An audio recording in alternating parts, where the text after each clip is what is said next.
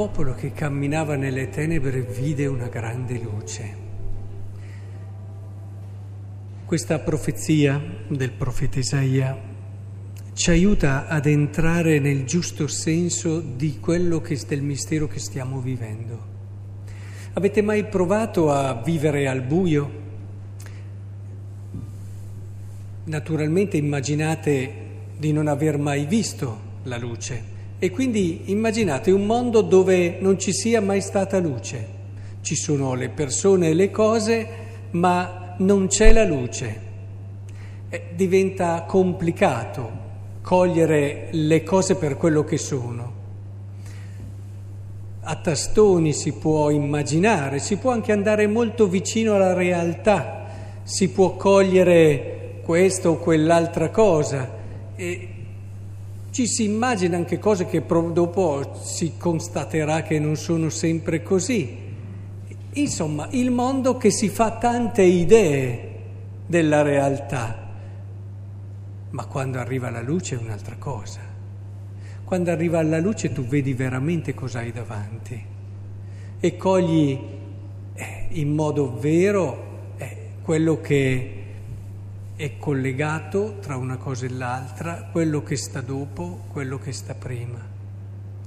Vedete, il fatto che Cristo sia venuto, Cristo è questa luce, è ciò che ci permette di vedere le cose come sono, mi permette di dare il significato giusto ad ogni cosa, mi permette di capire perché questa cosa c'è, mi permette di rispondere alla domanda che senso ha tutto, dove stiamo andando, mi illumina la vita che altrimenti sarei costretto ad, a, a vivere a tentoni.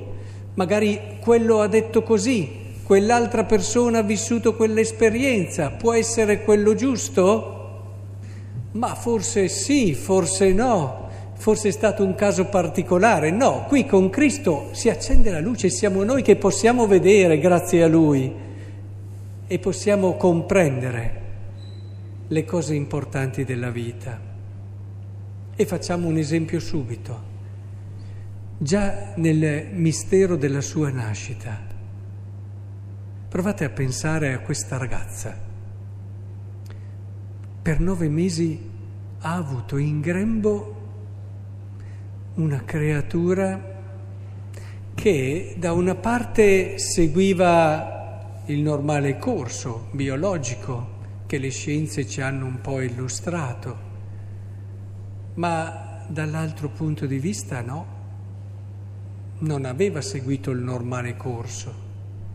Questa ragazza che vede crescere in sé qualcosa che conosce ma alla fine va oltre la sua conoscenza, qualcosa che par- le parla di mistero Pensate che questa ragazza nel momento in cui ha stretto tra le braccia una creatura che sa essere un bambino, sa essere suo figlio, ma sa che è anche molto di più.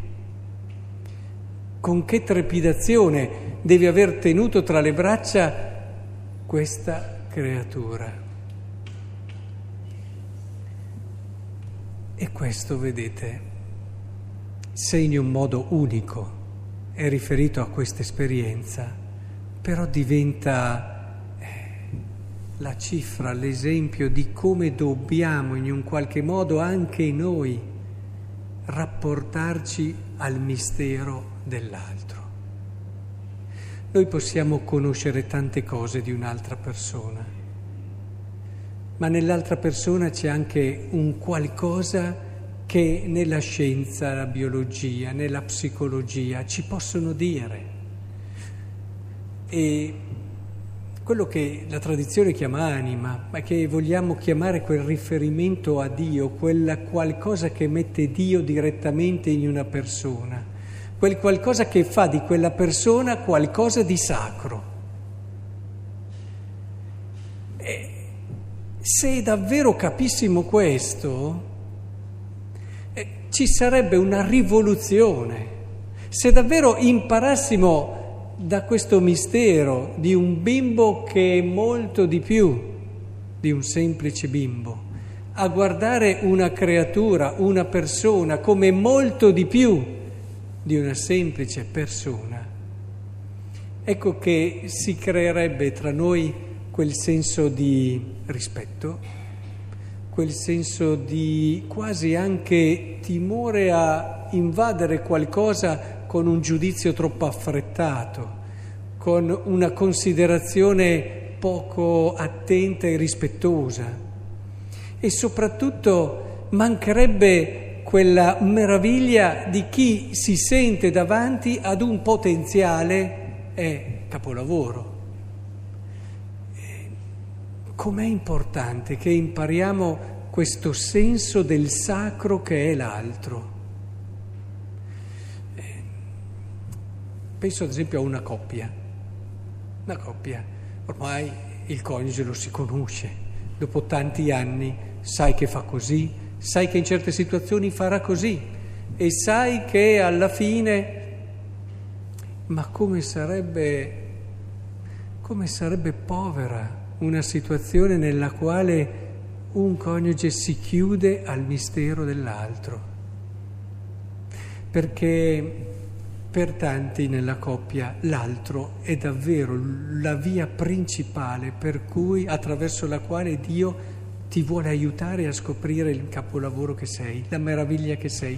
Ma se l'altro ormai ti ha chiuso dentro certi schemi e modelli, proprio colui che doveva essere, rappresentare eh, l'aiuto di Dio, la vicinanza di Dio per te viene meno.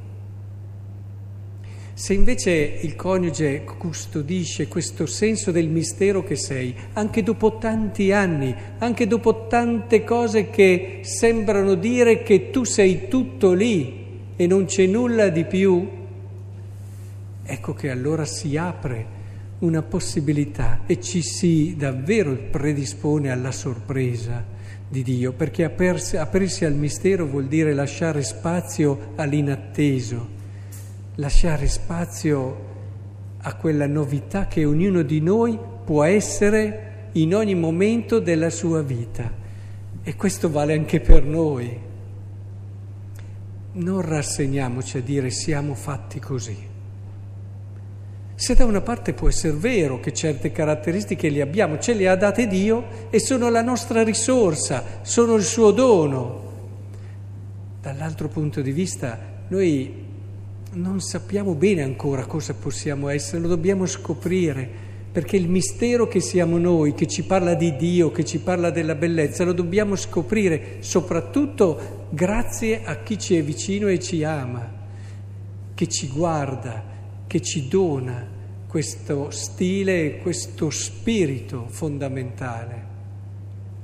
È un po' come quando si fa un dono. Tempo di Natale si fanno spesso regali, ma il dono, provate a pensarci, non è mai solo quel dono. Il dono contiene in sé un'eccedenza. Provate a pensarci, io posso fare lo stesso identico regalo, no? stesso libro, stesso oggetto, a due persone diverse, non è lo stesso dono. Perché il dono ha quell'eccedenza che ti parla di quella relazione che c'è tra me e te e ti parla molto di più, è quello che c'è tra me e te, non c'è tra questo e quell'altro.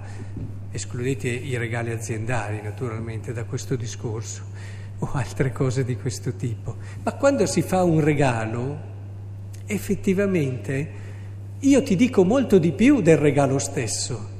La nostra relazione dice molto di più di quel semplice oggetto. C'è un di più che parla di mistero e di amore.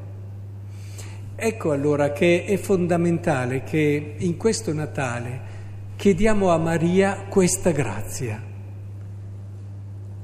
Maria, tu sei stata nove mesi con qualcosa che sentivi come tuo, sentivi come vero, ma sapevi bene che era anche oltre quello che sentivi e vivevi.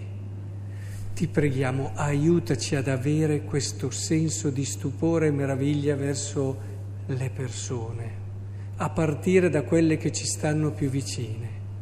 Aiutaci ad avere quello spirito da bambini che si apre sempre alla novità e alla possibilità dell'altro. Se l'altro tante volte ci delude, tra virgolette, perché si dimostra sempre uguale, aiutaci a domandarci se non è colpa nostra, responsabilità nostra forse più che colpa.